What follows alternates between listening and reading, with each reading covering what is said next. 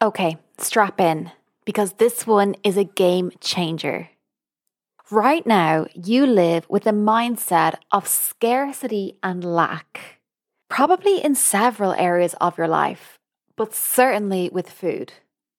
Firstly, you are always on a diet. You're always trying to restrict, limiting calories by logging them on an app. Your mouth waters as you pass by your favorite bakery because you can't go in. It's not that food is actually scarce, like in a famine or a global shortage, but because you are restricting, your mindset is one of scarcity.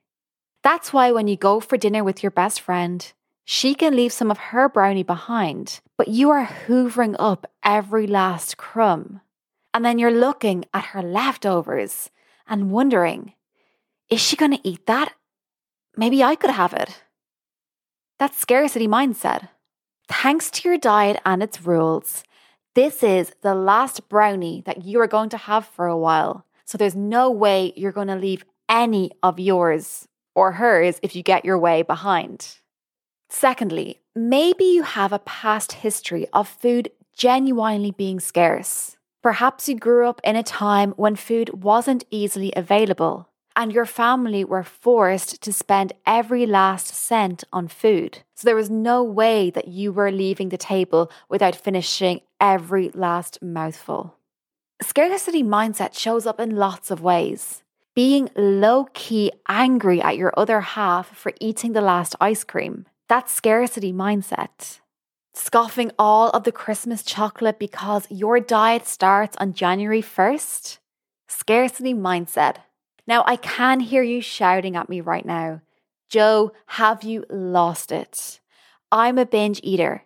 There's no scarcity here.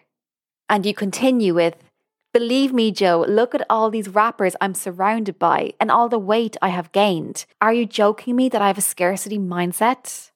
I hear you and I get it. But yes, you still have a scarcity mindset. There is a lot to unpack here, much more than I can do in a podcast episode. So I'll leave you with this.